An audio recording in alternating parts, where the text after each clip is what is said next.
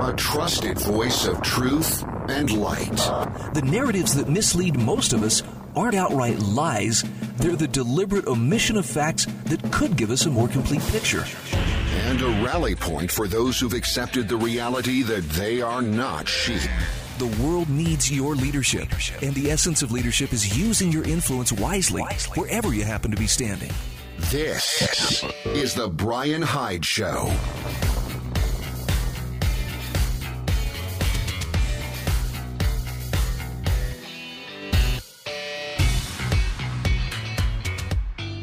Hey, welcome to the Bryan Hyde Show. I am so glad once again to have James Harrigan joining me.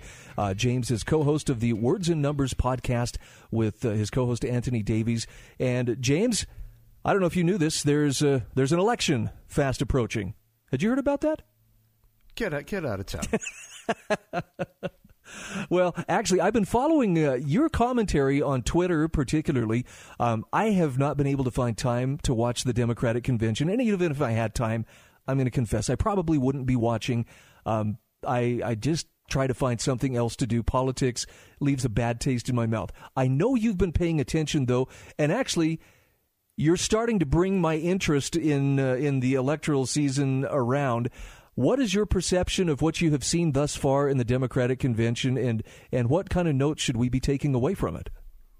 Well, I, I, just want to say right off at the start that I watched the convention, so you don't have to. Right, just tune in on Twitter. I'll I'll, I'll water it right down to you, right down to brass tacks, and you can move on. Thanks for taking but the hit for us. One, yeah, that's right. The uh, the Democrats have called this one the unconventional convention, which you know, from a marketing perspective, is a fantastic thing to call this, right?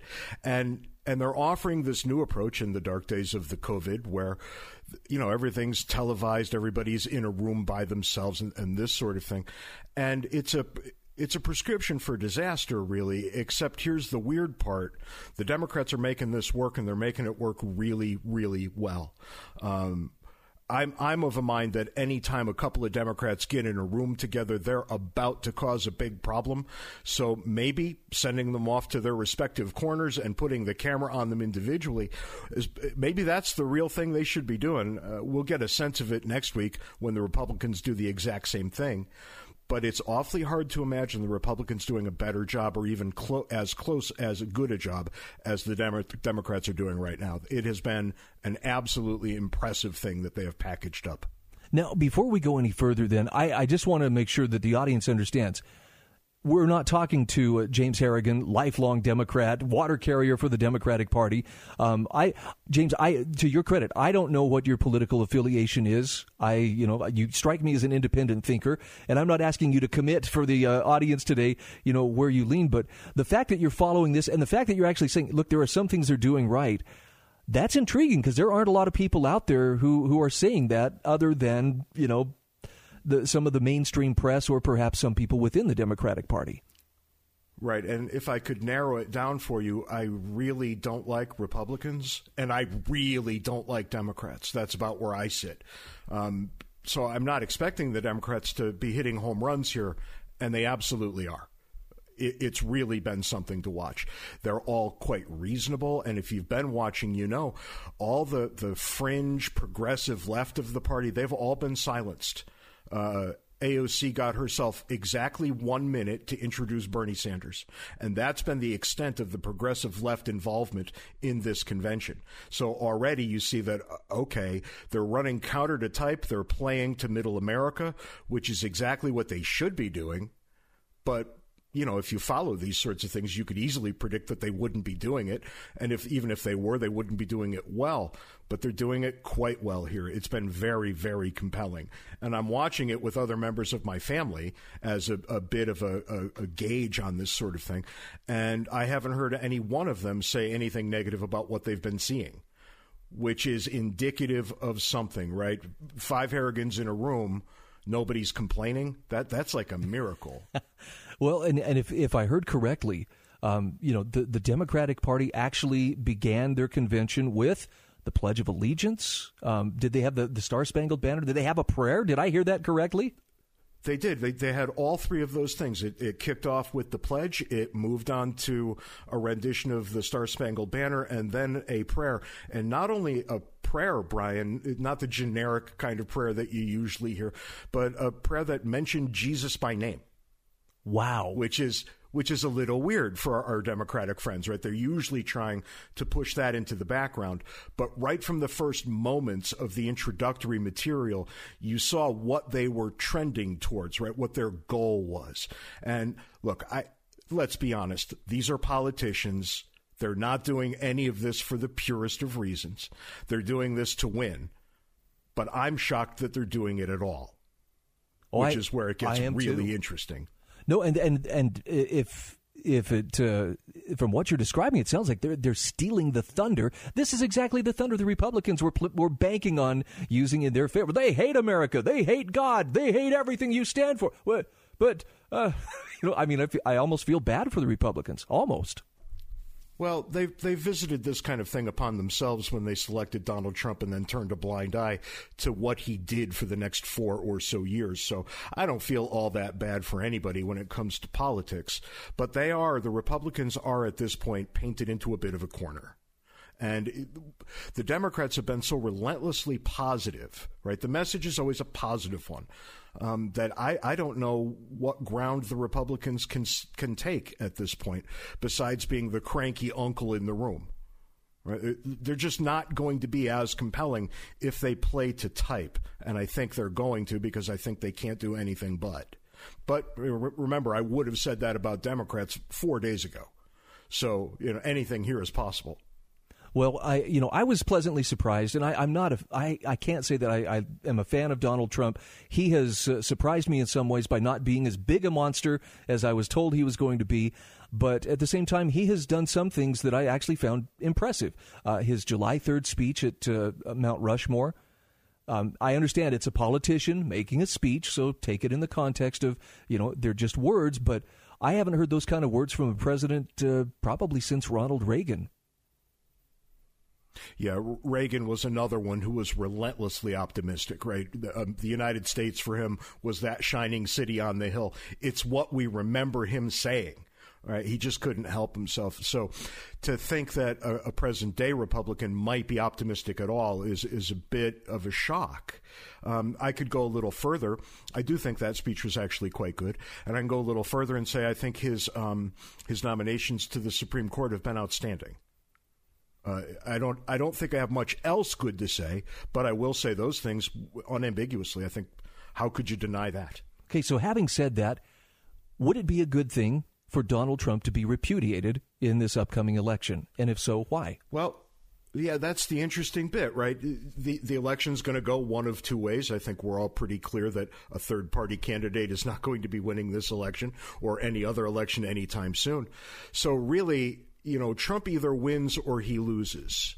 And, and that's interesting enough. But if he loses, he's going to lose by a razor thin margin or a gigantic one.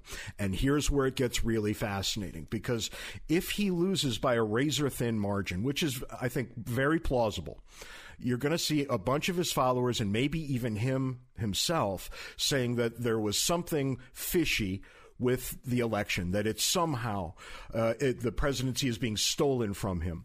And his followers will buy that hook, line, and sinker, whether it's true or not. And, and we will get a real problem coming out of an election that he loses by a razor thin margin. If, on the other hand, he loses by a very significant margin, we will have no problem, and I think we'll be able to put the downsides, and there are many downsides, of the Trump presidency behind us very quickly. So there's your there's your list of possibilities right there. He wins, he loses. If he loses, he loses big, he loses small, and you know it doesn't take a rocket scientist to put these on the table because that's really all there is. At the risk of sounding conspiratorial, Joe Biden doesn't strike me as somebody who's in this for the long run. I mean, uh, what was it? You you coined the phrase "Jomans." The, the, that awkward yes. silence, you know, of he the just forgot where he was going. That's right. The awkward silence between the time you were asked a question and you answer the question is from here on a joment. Okay. Um, and he's of course he's not playing it for the long term. He'd be the oldest president in, in our history walking into the office. I think this is why his choice of a vice president was so important because the, the chance is well not zero that he doesn't live through that first term. Right? He's that kind of old at this point, and I think we all see a little bit infirm of mind. Um, so who knows what's going to happen there, but we'll get to that in the next segment, I suppose. Yeah, because I definitely want to pick your brain. I mean, look, you're you're actually sounding a very optimistic note, and I'm grateful for that. I need some optimism right now. The thought of uh, Kamala Harris uh, succeeding Joe Biden, uh, whenever that may be, kind of pulls the optimism right out of me. So we'll come back to that in a few moments. My guest is James Harrigan. We will continue our conversation just the other side of these messages.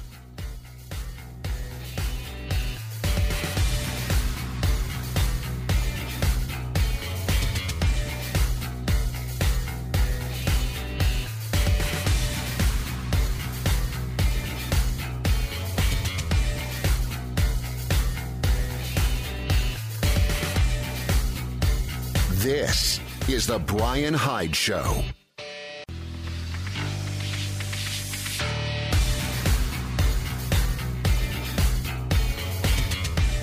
This is The Bryan Hyde Show. Hey, once again, welcome back to the show. Our program brought to you in part today by Firesteel.com as well as the Staples Turner Group at Patriot Home Mortgage. Appreciate them sponsoring the show. If you have any need whatsoever of what they have to offer, I would encourage you do some business with them. And better still, tell them I'm here because I heard Bryan saying nice things about you. I just couldn't resist. James R. Harrigan is my guest, and we're talking about uh, the upcoming election. And uh, James, I got to tell you, you you have a little bit different take on this, uh, being more independent minded. So th- you have my attention here. You're telling me the Democrats are not only doing some things right, but uh, there are a lot of things the Republicans are doing wrong. And talk to me about the the possibility if we get to Kamala Harris in there as president sometime assuming Joe Biden wins, I I'm, I do not think he's going to be. I, would be surprised, frankly, if he makes it through the uh, you know uh, inauguration day banquet. But what kind of uh, is, is, she going to be? That uh, radical, iron-fisted uh, ruler, or are the other Democrats pulling her back? You know, to a more reasonable place. Well, you know the the old saying is when somebody shows you who they are, believe them, and Kamala Harris has shown us who she is in a very unambiguous way over uh, over a giant chunk of her own lifetime, and I, frankly, I find her terrifying. Uh, I, w- I would find somebody in the White House with with her very distinct views on law enforcement and how things should work underneath that portion of the United States program boy, it's a real concern, and, we and you see where decades of law and order style politics have gotten us. Right? I, mean, I think I said this on your program last week. The United States of America imprisons more of its own people than any government on the planet, and that's per capita, not raw numbers. Right? We are so much worse than every other country uh, on the planet that this is a remarkable thing. Um, and I think the American people are starting to figure that out and starting to figure out ways that they might like to chip away at that. But Kamala Harris sitting in, in the big chair in the Oval Office, I think would probably put the brakes on any sort of reform that we would get down that avenue. And I, I would think that that would be quite horrible. It's really time for us to address this problem. Hell, it was time 10, 20 years ago, but it's absolutely time. And I suspect that that would get pushed to the back of the room very quickly in a in a Harris administration. You know, and that's that is the concern that I have. Um, I, again, I'm not a Trump supporter, but I find myself being pushed more into his corner simply because of people like Kamala Harris and and some of the some of the the leading Democrats who've allowed things like what we've seen happen in Portland and Seattle and other places take place. Uh, I don't believe Donald Trump is the answer to our prayers. I, it's it's like he's he's the dare, dare I say it the lesser of two evils. He's he's less of a monster than than she appears to be. Um, maybe he would make the ongoing evisceration of our liberties a little less painful. Yeah, I would assert that it's it's not the lesser of two evils; it's the evil of two lessers. And, Ooh. Ooh. You know, yeah, I, I think that's more or less the right way to think about this binary choice that we, we've now got. I don't see a way that it works perfectly at all right? And I think there was a way. Joe Biden had a tremendous opportunity sitting in front of him when it came time to to pick a vice presidential candidate because we all kind of know that you know, the thought of Joe living eight years or being of firm enough mind for eight years to do the job is unlikely, to say the least. Possible, but unlikely. And had Joe Biden early on, you'll remember he said he was going to pick a woman. All right, so that kind of limited the pool. But working in that pool, I remember thinking the best thing, the smartest thing he could do right now is pick Condoleezza Rice. Get over to the other side of the aisle, pick a moderate Republican woman, and say, this is this is the way I plan on uniting America. And I think he would have brought so many Republican voters to his his side with that pick that we wouldn't even be talking about if Joe wins. We'd be talking about when Joe wins. And if you've been watching the um, if you've been watching the events over the last couple of nights, the convention on TV, you are seeing a number of Republicans show up, right? John Kasich shows up as a Republican, um, is treated, I think, very kindly, does a very nice job uh, in his slot. Colin Powell shows up former Secretary of State Colin Powell, right? This is these are people who actually matter. And, and maybe they don't have the best track records of being card carrying Republicans, but they each spent a fair amount of time in the Republican Party. We have to take them seriously. They are serious people. So Biden does seem to be doing everything he can to reach to the Republican side at this moment. And it's almost, it's very reminiscent of those Reagan Democrats that Reagan fostered on his way to two landslide elections, right? So we'll see if Biden can, can bring history back on itself. I don't know that he can under the present circumstances, but he might. You mentioned the, uh, the binary choice. And, and I'll admit, I became a cynic, I don't know, a couple of election cycles back. I realized they're giving me a choice between, you know, bad and worse. And I don't really want to play that game. I hate being on the horns of a dilemma. But talk to me about uh, about voting in general. Um, do we put too much faith in voting? Does it actually matter if people get out and vote, or are we better off using our time and effort to solving problems in some way other than through politics? Well, I mean, there's a lot of ways to look at uh, what you just asked, and, and the easy answer is there's always a better way to address your problems than politics. And that starts with something as simple as introducing yourself to your neighbors, right? We've become so isolated, even in our own homes. I moved into my home a year ago. I haven't even seen my neighbors. I don't even know what they look like, right? So there's an easy answer for you. The harder answers are much, much harder. So I would have to say, as a political scientist, I could say this all day long. Your vote, your singular vote, will never decide anything. If you decided to stay home for every election from now until the day you died, nothing would be any different than it would have been with your participation. So, does your vote matter? No. Okay, let's go to the other side of this because earlier I said Trump can lose big or lose small. And if he loses big, that changes things. Well, he only loses big if lots of people don't vote for him and vote for Biden. So does your vote matter? Sure it does. Okay, pick whichever one of those two things you like because that's that's the weird part, right? These things are antithetical. These, these observations um, don't allow for the other one to even be possible, and yet here we are. They're both true. So th- there's there's always this tension when we think about voting. Is it worth your time? Well, I don't know. How much is your time worth? Right? And your answer is going to be your answer, but there are ramifications whichever way you choose.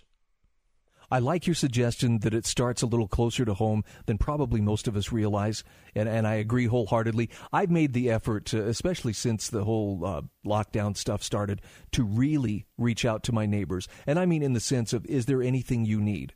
You know, if, if, if your kids need diapers and we happen to see that there's, you know, diapers available, do you want us to grab some for you? That kind of stuff. Having said that, though, um, I am I'm alarmed at the tribalism that goes with politics, and it always gets worse as the election cycle, you know, comes up to full speed. Um, any thoughts on whether or not that tribalism can be helpful, or is it always just going to be what it is, you know, a contest to see which way the spears are going to be pointing when the dust settles? Yeah, I think it's more the latter, truth be told. The the good part about that is that after the election is done, we tend to get away from that pretty quickly, right? It's this weird set of circumstances coming into an election. Everybody digs in behind their preferred candidate and they make crazy assertions, right? My candidate's right about everything is what it all boils down to. And every human being knows that's ridiculous. Nobody's ever right about everything. Um, so, you know, take it with a grain of salt. I would prefer if we weren't so tribal walking into this sort of thing. But walking out of it, it's really never all that bad. So I, I take it with a grain of salt. I don't worry about it too terribly much. All right, James Harrigan taking the heat for us by watching the Democratic convention. James, what's your Twitter handle? It's at James R. Harrigan, all one big long torturous word.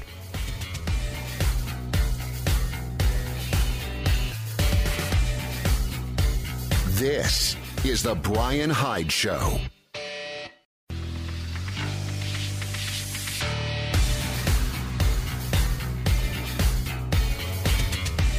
This is The Bryan Hyde Show. All right, once again, welcome back to the show. Want to mention that our show is brought to you in part today by Firesteel.com.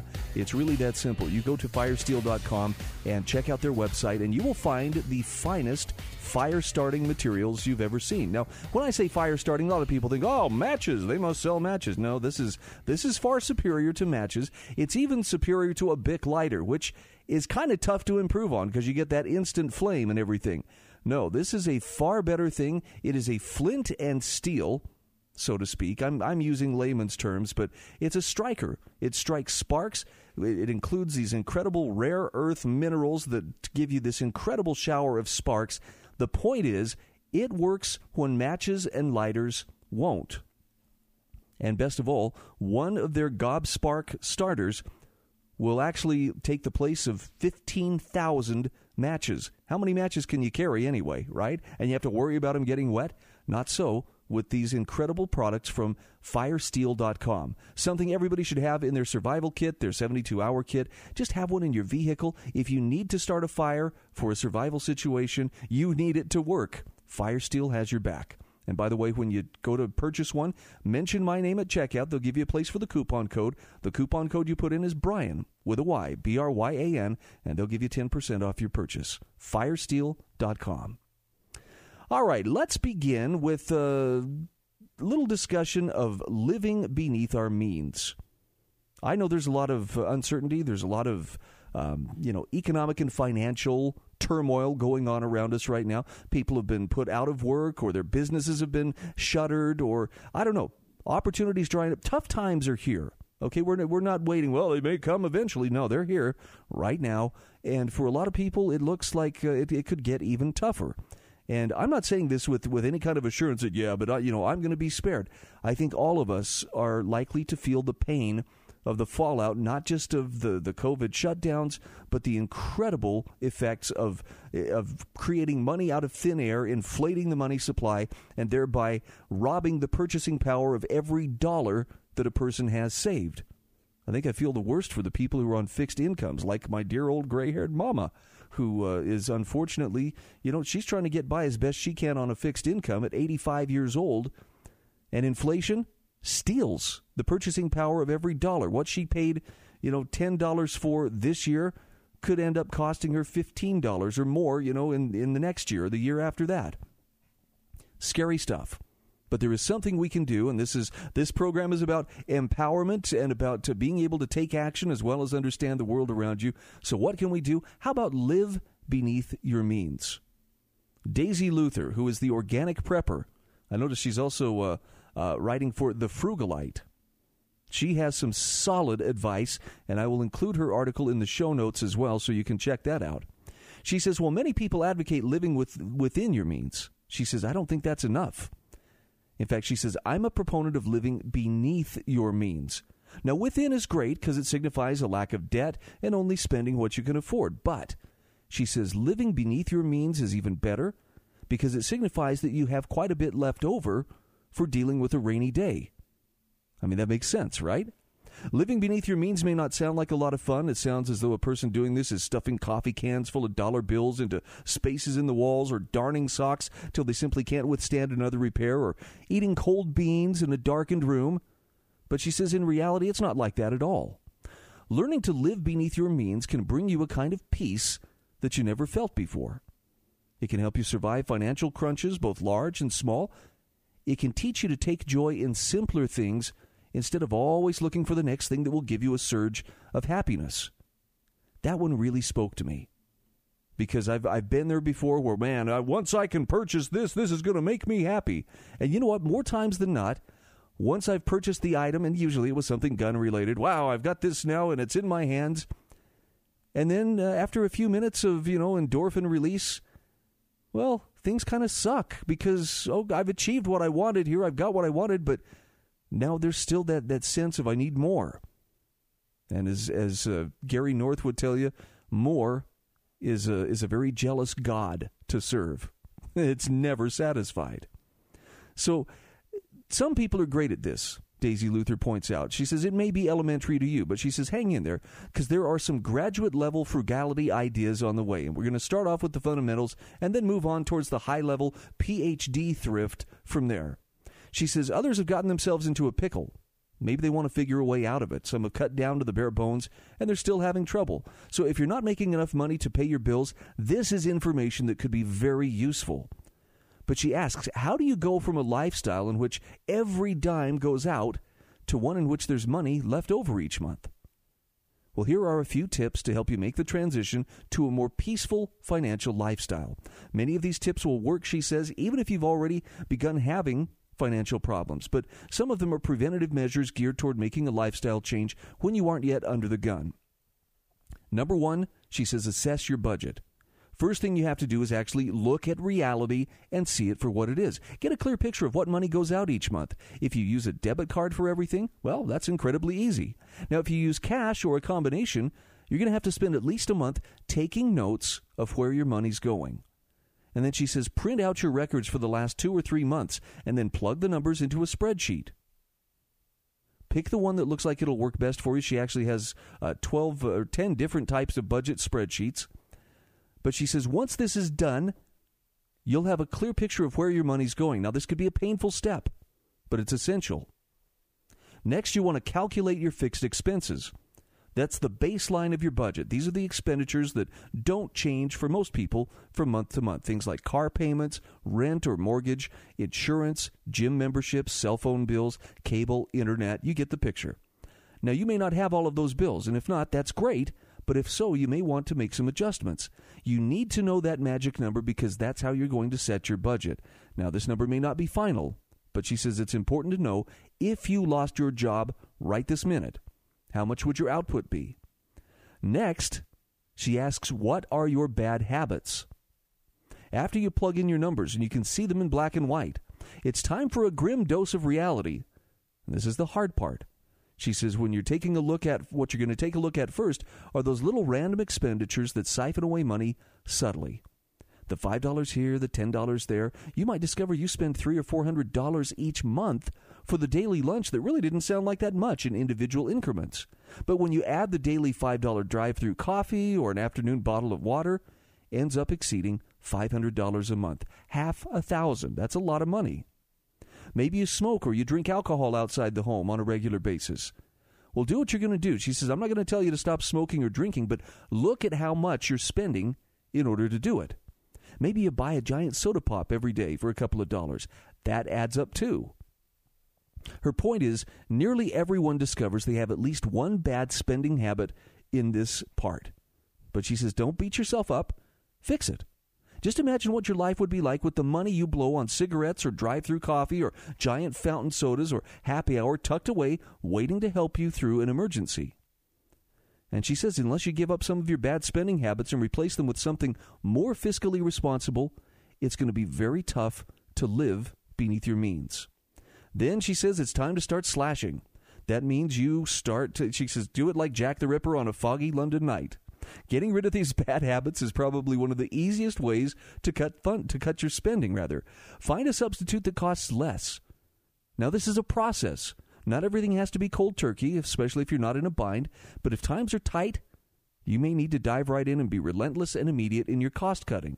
So look at your drive through coffee, lunches out, bring your lunch, If you're smoking, you may want to cut back or stop. If you're drinking, again, consider limiting it, limiting it to special occasions, maybe once or twice a week. Water, do you buy a bottle of water every time you walk into the gas station or a store? Do you hit the vending machine at work to buy one? Do you know you could buy an entire case of bottled water for the cost of two or three individual ones? Stash cases of water in your car or in your office. Use that to quench your thirst. Pick up a little water cooler for your office if you like cold beverages. And she says after the initial investment, it will cost you pennies to what you spend before. Now, that's just a few ideas, but these are all pretty solid. She goes on to talk about uh, looking to cut your fixed expenses if you can, getting rid of debt, and she has some great worksheets and, and graphs that go with this. She says, once you do these things, you'll be much closer to living beneath your means, but this is just the beginning. She says you could free up a bunch of money. You may have discovered you have a lot that could be freed up, but that extra money could be enough to change your life or help you weather the storm on the horizon. So I'll have a link to this article. Again, this is from thefrugalite.com. This is where Daisy Luther, who also blogs as the organic prepper, is giving some very, very solid advice. I think the hardest part, at least for me personally, is looking at uh, those little expenditures, the snacks Oh, the snacks, how they add up, and then determining how can I cut this back. But there is something to be said for the peace of mind you feel when you see the money in your money that you're saving grow just a little bit each month. It's really solid advice.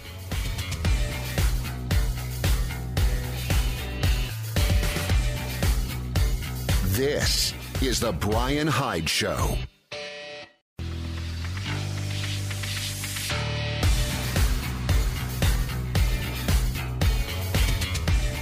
This is the Bryan Hyde Show. Hey, once again, welcome back. Thanks for being part of our growing troop of wrong thinkers. And you know, as far as wrong think goes, I think that uh, one of the things that uh, that just sticks out at me that makes this time unique in human history is how many people feel that it's virtuous to be seen as a victim. If you see yourself primarily as a victim, that is uh, supposedly the way to get yourself power and control over other people. And the victim mentality is actually taught as a virtue. This is what critical theory is all about. This is what intersectionality is all about. And political correctness thrives on victim groups and oppressor groups. And yes, I understand. I'm it, to, to some people, all I'm doing is I'm just sitting here mansplaining as a cis white male, you know, who's uh, who has no room to say anything. How dare I do this? Why? If I would just see myself as a victim, well, then people could take me seriously, or so the conventional wisdom goes. Great article on the Foundation for Economic Education. This is by Dr. Rainier Zitelmann. Victim mentality doesn't help anyone. Just ask Ray Charles and Stephen Hawking. Oh, I can tell right now this is this is going to be an eye opener. Let's see what he has to say. He says, according to a dominant ideology, a person's identity is largely based on one's status as a victim of either racism, sexism, ableism, etc. But does encouraging people to see themselves primarily as victims actually help anyone at all? Dr. Zitelmann asks. Doesn't it just make them feel helpless and remove their sense of agency? Because the message they're being given is your life situation is the way it is for structural reasons. So you have no chance to change it and, until the structures are torn down. Now, he says people always talk of structural causes, but they never fully explain what they are actually referring to. They basically mean capitalism. It's the system question, which essentially boils down to as long as we don't succeed in abolishing or radically overhauling the capitalist system, you simply don't stand a chance. Talk about a message that makes people feel helpless. He says, wouldn't it make far more sense to highlight examples of people who've managed to make it to the top despite facing seemingly insurmountable difficulties? Oprah Winfrey, for example, who rose from humble beginnings to become the world's first black self made billionaire. Left wing classism researchers, whom uh, Dr. Zitelmann critically addresses in his book, Rich in Public Opinion, unequivocally refuse to engage in this debate. In her in depth work of classism research, Framing Class Media Representations of Wealth and Poverty, Diana Kendall criticizes media coverage of people from lower rungs of society who've risen from poverty to wealth. In fact, she highlights the real life story of Oprah Winfrey as one particularly negative example. According to Kendall, when the media portrays outstandingly successful people like Winfrey, they tend to overemphasize the importance of hard work and the right mindset or personality traits. Kendall criticizes the fact that such media coverage perpetuates the myth of the American dream. Given the long odds against such an outcome, emulation framing not only creates unrealistic expectations given economic and social realities in the 2000s, but provides an excuse for those who are better off financially to deride those who are not. Well, Kendall also laments that news items sometimes create the impression that the poor are partly responsible for their plight because of a certain action like taking illegal drugs or maybe not looking for a job. Underpinning this criticism is a concept of humanity that's based on the idea that people are responsible for neither the positive nor the negative outcomes in their lives. Media reports of rags to riches stories and the wealthy are criticized because they sometimes give rise to the impression that success is due to personality traits and individual effort. Now, Dr. Zitelmann says at the same time, news items on the poor are criticized because they perpetuate the impression that people are at least partly to blame for their fate. From the perspective of Kendall and other classism researchers, the capitalist system and structural injustices are always to blame for making people rich or poor, while reporting on individual causes is branded as an attempt to blame the poor for their fate. Let's talk about another example of success here. Uh, Dr. Zitelmann says, I'm currently reading the incredible autobiography of Ray Charles, the high priest of soul, who had a huge influence on the stylistic evolution of rhythm and blues, country, blues, and soul. Rolling Stone magazine ranked him second in its list of the 100 best singers of all time after Aretha Franklin, but ahead of Elvis Presley. Ray Charles grew up in poverty and without a father, and his mother died at the age of 31. He went blind at the age of seven. Nine months earlier, he'd witnessed his younger brother drowning. Racism was something he encountered, encountered rather every day. One afternoon, he decided to go out for a swim off Myrtle Beach, South Carolina. He suddenly heard his friends back on the beach screaming for him to come back to shore. Because he was blind, he couldn't see that he was been, he'd been about to cross the line between the black side of the ocean and the white side of the ocean. Now, what impresses Dr. Zitelmann most about Ray Charles was his philosophy on life. In his autobiography, Ray Charles wrote about how important it was for him as a young man to understand how things worked. If I got into trouble, he said, that was my doing. Or if I did something halfway worthwhile, I could take the credit. Responsibility came awfully early to me. Now, for much of his life, he was a heroin addict. He could have blamed others, seen himself as a victim. Instead, he said, No one did it to me. I did it to myself. It wasn't society that did it to me. It wasn't a pusher. It wasn't being blind or black or being poor. It was all my doing. When someone cheated him out of a lot of money, he didn't get furious or bitter, as he explained. He said, It taught me to keep my nose closer to the books. And when he was found guilty of possessing illegal drugs, he admits, I stood accused and I couldn't plead anything but guilty. I saw the bust as my own doing. How about Stephen Hawking?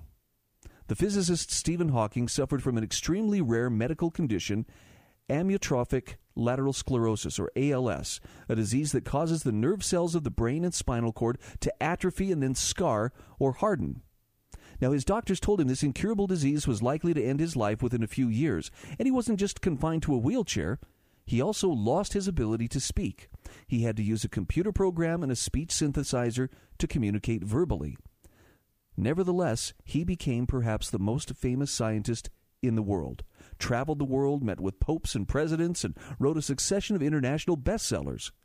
The key to his success was a positive attitude to life. He was determined to see the positives in his disability. Now, Dr. Zitelmann says in Stephen Hawking's autobiography, he writes that it freed him from having to lecture or teach undergraduates. And it also meant that he didn't have to sit in on tedious and time consuming university committees. Instead, he was able to devote himself fully to his research. In his opinion, disabled people should, quote, concentrate on things that their handicap doesn't prevent them from doing, and not regret those that they can't do.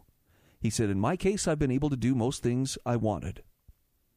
Franklin D. Roosevelt, 32nd President of the United States, suffered from polio, paralyzed from the waist down, which meant he could hardly walk on his own. Yet he observed men are not prisoners of fate, but only prisoners of their own minds. Now, that doesn't change the fact that, uh, you know, the fact he was paralyzed doesn't change what he said was true. The barriers that keep us from achieving greater things in our lives are the ones we've set ourselves. They're the ones in our minds. And Dr. Zitelmann says if we succeed in tearing down these barriers, we can achieve so many of the things we don't even dare to dream of today.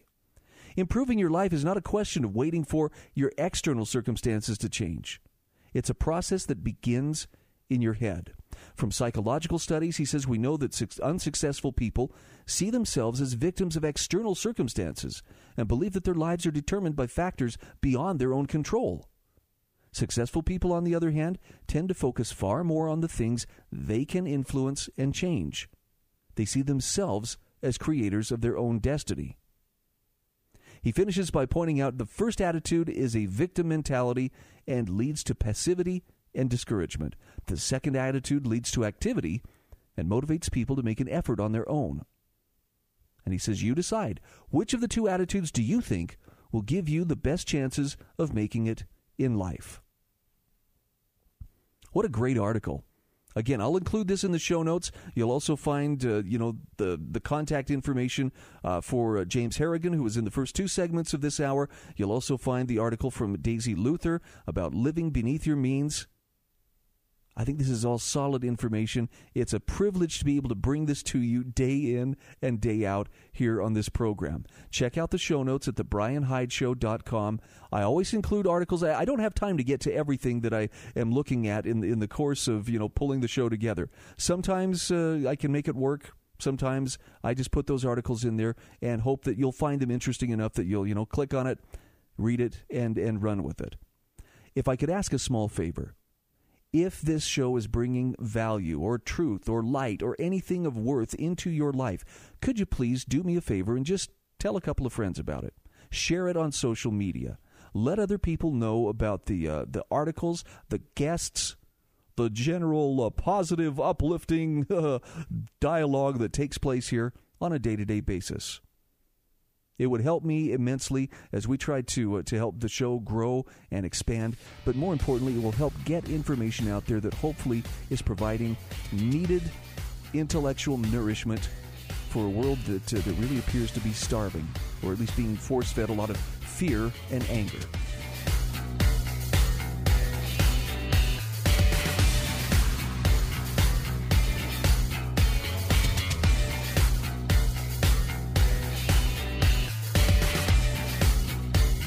This is The Bryan Hyde Show.